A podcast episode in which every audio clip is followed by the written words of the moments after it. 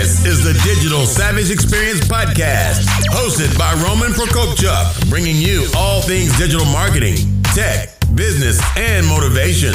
What's stopping you from becoming relentless in all aspects of life? Are you ready to become a digital savage? Let's get into today's episode.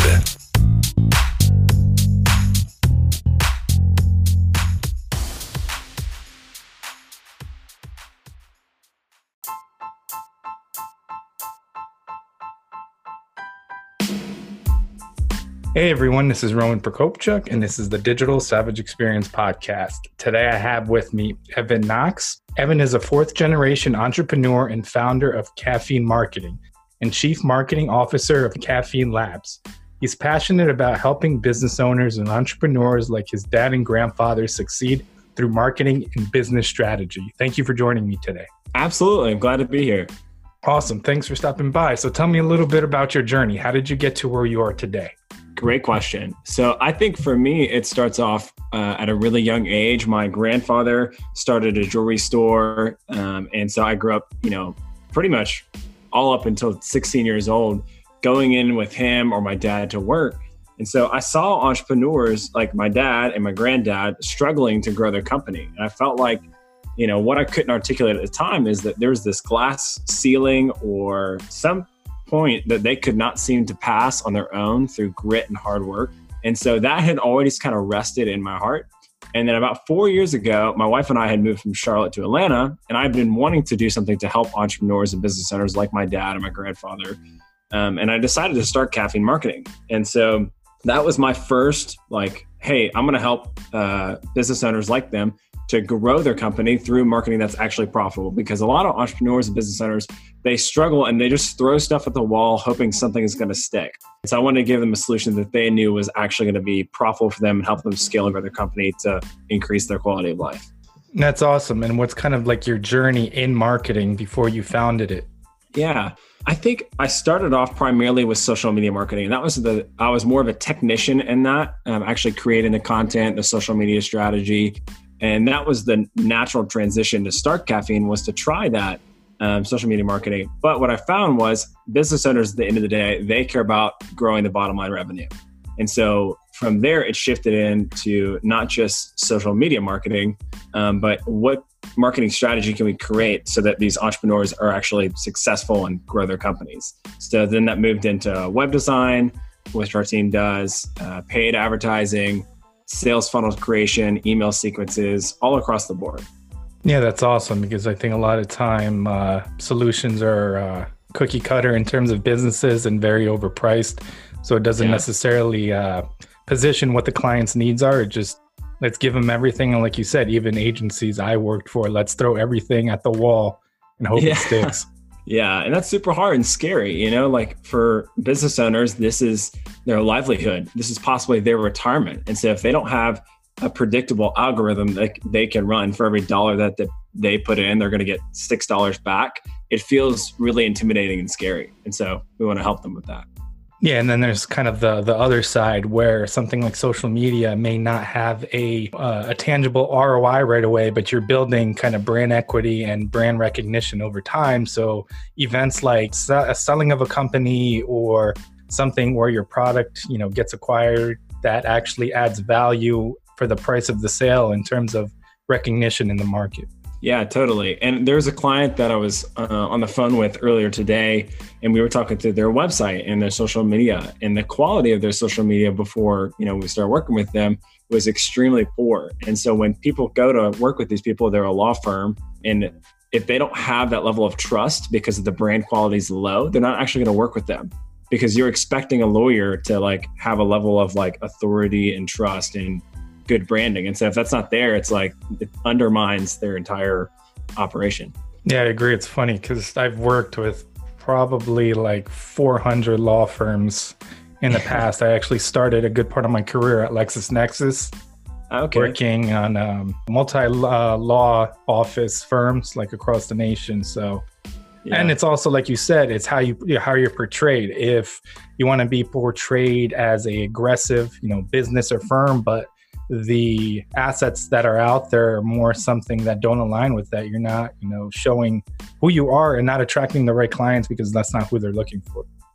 Yeah, absolutely. Um, and it's one of those moments where you have to really encourage. Well, I feel like I have to encourage my clients to think, "Hey, what is a what's a customer worth to you?" And not just a law firm, but uh, let's say it's a B two B situation or a law firm where it's a high ticket sale. It's like, hey, the investment that you're going to make in your website, if it turns into three customers, it pays for itself. Um, but it's that long term thinking of, you know, how much is this going to turn into an ROI for me? Yeah, I agree. So, what motivates you to succeed? So, having a, a wife and a kid to support definitely is a huge um, component of that. I think really I, am very tied into my my dad who passed away um, a little over three years ago, and so he honestly is like this um, almost a picture of my clients in a way. It's like, hey, he's no longer here on this earth. And so I can't necessarily help him and his company, but I can help all these other entrepreneurs and I can help all these other business owners. And there is probably a me out there who's the son or the kid of one of these entrepreneurs who wants their parents to be successful so that they're going to have a better quality of life. And so I think for me, I try to tie it back to my dad um, or even my grandfather who just retired this year is like, hey, how can I help these people who um, may not know where to go? Like the path forward to growth is uncharted and they feel scared. How can I make that transition for them really easy so that they feel peace in their business? Yeah, I agree. And having uh, you know your why in whatever you're doing is important and adds clarity. I was close to my grandfather; he actually passed away this past year, so mm. it's hmm. kind of uh, you know having those things in terms of hard work and you know yeah. his journey in terms of what he did for really um, adding value to businesses large and small because at the end of the day, you know, small business is kind of the backbone of the country. Yeah, absolutely. I think the latest statistic that I read um, was 50% of all jobs are supplied by small business. But if you look at the number of businesses, it's like 97% of businesses in the US are small businesses, which is pretty wild to think about. Yeah, and at the, at the end of the day, those kind of marketing dollars uh, hurt if it's not working a lot more than if you have some kind of you know uh, RFP with a with a huge company for six seven figures like okay yeah. they're spending that. And a lot of companies I worked with Fortune 500s Fortune 1000s their marketing budget doesn't roll over. They have to spend it anyway. You know what I mean? So yeah. there's no personal effect where it's you know the CMO of the company or the you know VP of, of marketing they're not, you know, kind of pulling their hair out where, where they're going to pay their next bill and are they going to pay their employees. Yeah. They're simply, you know, this didn't work. We're going to have another marketing budget next year. So, yeah, or even next quarter. It's like, hey, we didn't hit this quarter. Well, then let's cut that vendor, add this vendor. Like, let's go from there. So it's a totally different feel for sure. Yeah, I agree. So, what's one thing you've seen in the past as a weakness in yourself that you've turned around and utilized as a strength today? So there's this thing. It's called the Enneagram. Um, I, would say most people have heard of it, but if you haven't, you should check it out. It's super cool. Um, at first, I thought it was a little like uh, hokey. Maybe I was like, okay, there's like nine points. Everybody's going to fit at some point in this Enneagram thing. Um, but you know, reading more about it, I found like it was just at least super helpful for me to understand more about me. And so I would be considered Enneagram Eight.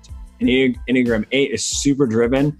Um, often they can, if they're not self aware or they're not paying attention to how they interact with other people, they can kind of bulldoze people. And so, this, you know, Enneagram eightness, which is like just so much energy and drive, is honestly tripping me up a lot of the time because of how I interacted with other people, um, possibly people that I was leading. I, I, look back all the time at stuff that I've done, and I'm like, my goodness, thank you so much for being patient with me because something that I've said, um, still to this day. I mean, literally, I, I sent an email today where I apologized to someone who works for me. And I said, Hey, I'm so sorry I didn't ask you about that. I just didn't even cross my mind. I just sent the email to the client. And um, I know that you're working on that project. And so I kind of overstepped you. So I apologize. Um, so it's just stuff like that, that, you know, that drive I've learned to hopefully pay attention to and harness that uh, whenever I don't feel like doing stuff. Cause it sometimes uh, work feels like work and I'm able to tap into that to actually get stuff done. So yeah, I agree. And I think um, that's something you kind of uh, get seasoned with age. And a lot of the time, when you want to change or you want to kind of work on some of the things that you may have seen as a flaw in yourself or something that's been a weakness, time and maturity kind of heals that. And then yeah. time also, usually, not always, adds to the level of your emotional IQ. So you know how to you know uh, go into uh, different situations a little differently. How do you communicate with your team and understanding that people are coming from different situations that you may not know where they're coming from? One of uh so i have an executive coach um, professional coach or whatever and we were talking and she was talking about the levels of self-awareness and development. And the first one is like realizing after the fact. And so that's like stage one is like realizing how you made someone feel what you know your presence was or what, how you said all that stuff. So in the mirror the next level is like reading the person real time. So like you're kind of you said something and you're trying to see how they feel in that moment. And then the highest level of self-awareness and emotional intelligence is actually reading them and even thinking about how this is going to affect them when you say it. Hopefully i'm growing in that and have grown in that. So it's great yeah, I think that third level is obviously it's the last one, so it's the hardest to do. Um, yeah. I think it's it's easier reflecting after or in communication. If if you know who you're going to communicate to, and you know, and you have some background, but I mean, it, it, it shouldn't be based on background because you know somebody may have dropped the ball on something or you misunderstood something, and your uh, automatic reaction is you know something negative or why'd you do that or raising your voice and just silencing that and, and taking a step back. Like I've had times where there's somebody sends a client or somebody a loaded email where it's just like I just want to like get on the keyboard and just like give facts like that's not true XYZ and just kind of destroy them passive aggressively. But yeah. taking a step back, like even taking a few minutes just to relax and gain your composure because I think when something like that happens or you're dealing with an employee or any other relationship, if it's emotional driven, your judgment is clouded. So you're not going to have the same reaction as you step back, level off, and then deal with the situation. And the there's a great book by Simon Sinek. Uh, he's an author, mm-hmm. um, and I think it's uh, Leaders Eat Last, and he talks about um, how in stress, cortisol inhibits um, serotonin and oxytocin, which are the two chemicals that our brain uses to produce, like help us feel empathy. And so when we feel stressed out in those moments, it's like we almost can't even be empathetic for the client or our employees or whoever. So I feel like in those moments where I, at least to realize I'm stressed, I'm like, oh, I need to chill it out so that I can try to understand how they feel and what they think in, in this scenario. Yeah, and, and grounding yourself after the fact. I mean, um, the, I mean, the United States compared to other countries, one has a far less amount of kind of free time that it allots for employees of companies. I mean, I know in Europe, some companies, bigger companies, offer uh, you know two months, three months. You know, maternity is like a year, paternity is like six months.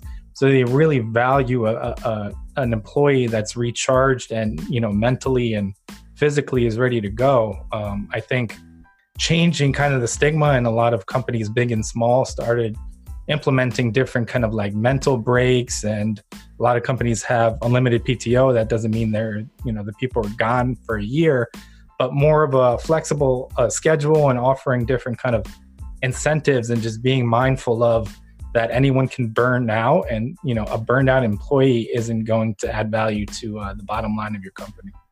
And I think ultimately, like the more that corporations and business owners that we can value the people that work for us, um, I think overall, everyone is like you said, they're going to get a better product, better service. All of that's going to help the bottom line.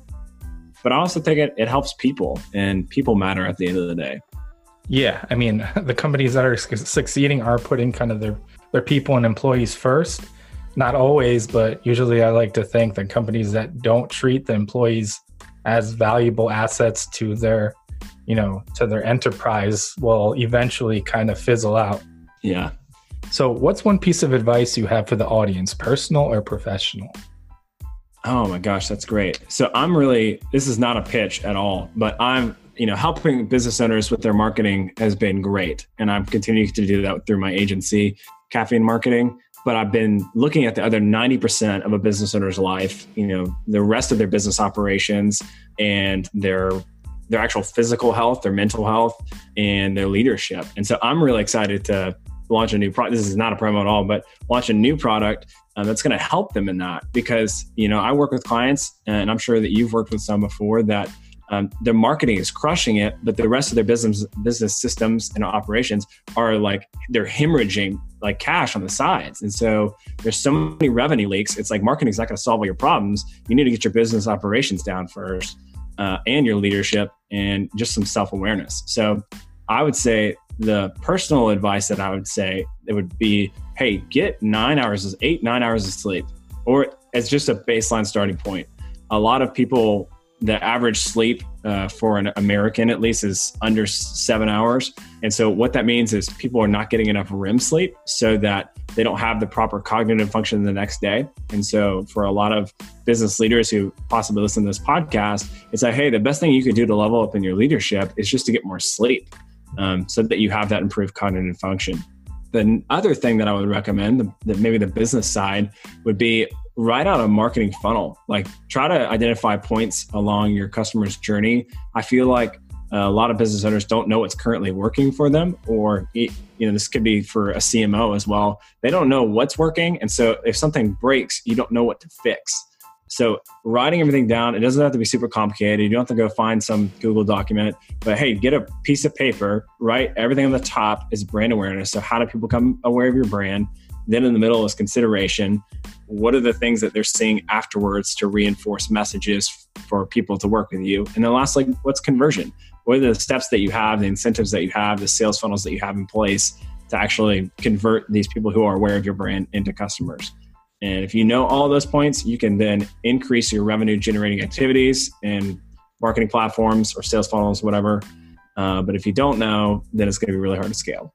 Yeah, I agree. And like you said, I think there's other things in a business other than marketing. Like you said, you can really be doing very well in marketing, but you have a you know toxic executive team that makes all the wrong decisions and just tanks a company year over year, or you may not have, like you said, the right systems or things that could be automated aren't, or vice versa. So, kind of auditing your processes, what your employees deliver, your executive team, and all those other things that kind of add to the bottom line other than marketing. And I think making some changes or plugging holes in that sense. And then, like you said, understanding what's working for you in terms of marketing. So at least have an idea of what it delivered. If it's brand awareness, okay, it's brand awareness. If it's direct sales, it's direct sales and kind of doubling down and you know increasing spend if something's really working. And if, if it's not, then either stop it or you know try something else. Just because a channel also isn't working doesn't mean the channel itself doesn't work for you. Your campaign may have not been proper properly executed in terms of like yeah. the proper audience, the proper uh, you know copy, the proper ads. So you have to keep that in mind as well. Yeah, I think um, you're so right on the last part. Is like, hey, don't throw the baby out with the bathwater. Like just because the way that you're doing Facebook ads right now or the way that you're doing Google ads is not working, doesn't mean that that platform is not worth it. Uh, it's just the way that it's currently being executed may not be working. And it, you know, you saying that reminds me of someone I was on the phone with recently, and we were talking about their current marketing strategy and what all they're doing. And they list off a dozen different things. They're like on different listings and different websites. Probably, I mean, no kidding, a dozen different things that they're doing. Um, and then they start throwing in things like, yeah, we're in this like local mailer. And I'm like, are you tracing the return on investment for any of this? You know, like, are you, you just literally throwing money out the wall, like we talked about earlier? the excuse was, and I'm again, I'm trying to help the person. The excuse was, oh, well, it's just not that much money to do the mailer. I'm like, okay, several hundred dollars is, you know, for some companies, yeah, for sure, it's not that much money, a couple hundred dollars a month, but still, like, imagine what you could do for the people that work with you. Like, if you could just get them snacks or gym membership, like how you could spend that money to actually grow your bottom line in your employees. So, a couple hundred dollars, man, that, that still matters. Yeah, or at least, like you said, uh, do the proper tracking. Like this is uh, inherent with billboards too. A lot of billboards don't have a unique call tracking number and don't have a you know shortened URL to go to something in terms of you're actually tracking. So you may be spending you know ten thousand dollars a month, and you're being told like the the traffic through that is you know let's say a hundred thousand people a month see this. Okay, well that's that's cool, but literally you're not doing the simple you know steps that would probably take you five minutes to to implement and you can actually like see the value of an effort yeah and i think a lot of people they just don't know right? Like they don't know that they just feel uh, stuck in maybe in some binary thinking. It's either you can track it or you can't. And so maybe when they think of a billboard they don't go oh you can't you know oh, you can't track that. How are you supposed to track that? And they just keep putting money into it. But you're so right. I mean a simple idea is to hey create a, like a bitly link or some sort of shortened url that they see on the billboard or the um, phone call. And then you could, if you have a unique phone number, you could track the cost per phone call or the cost per click to your website and make some pretty intelligent decisions from there. Yeah, I agree. I think a lot of people at companies that aren't in marketing roles and even people that are in marketing roles oftentimes, you know, understand somewhat of a concept, but not tactics or, you know, the strategy behind it. So if they don't understand it, they're not going to tackle it or address it or may feel like they don't need to speak on it in front of their boss to not sound like educated that they you know perceive that they know something. So i think there's a lot of reasons but i think at the end of the day also as an if your agency or your in-house like the bottom line you're trying to get the company to succeed and you're a business partner essentially. So if the company succeeds you succeed as a business as well. Yeah. You reminded me of a, a leadership principle um, that I, I absolutely love is that my favorite people that um, work with me and for me is their responsibility is greater than their job description. And so what that means is, you know, they on paper they have, you know, say they're executing social media posts or writing blog posts or copy or web design, whatever. That's their job description. They're supposed to execute that. But I love when people have a greater job uh, responsibility than their job description, which means that they are just like they care about the company. They care about the bottom line. They care about a project being successful. And so they have to, in those moments, just like you were saying, they have to speak up even when it's scary because either their boss or their supervisor, whatever, is thinking otherwise. If their responsibility is greater than their job description, they're going to speak into things that maybe they're not the expert on, but they have an intelligent opinion because they care about the company or the project or the people around them. Yeah, and I think uh, soft skills and actually like empathy or caring are hard to teach because at the end of the day, you can if somebody wants to learn something, you can really just teach them that. So if you sometimes get a you know a veteran, doesn't have to be a veteran, a person that that says they they know something and may have a big ego, that ultimately kind of that all star player may drag the entire team down. Whereas you bring somebody in, you teach them they develop over time to to that level and actually add more value to your team than somebody that you know just came in that you thought was this all, all-star person. Yeah absolutely. Emotional intelligence is very hard to teach but you know hands-on technician skills are a lot easier. Yep. So i really appreciate you coming on today. Can you let the audience know how they can find you yeah. So the easiest way, if you want to partner with our agency, is caffeine.marketing. There's no .com at the end, so it's just caffeine.marketing.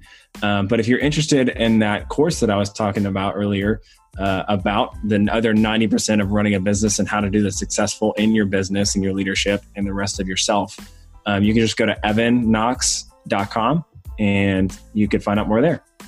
Awesome. Thanks again for stopping by. Absolutely. Thanks for having me.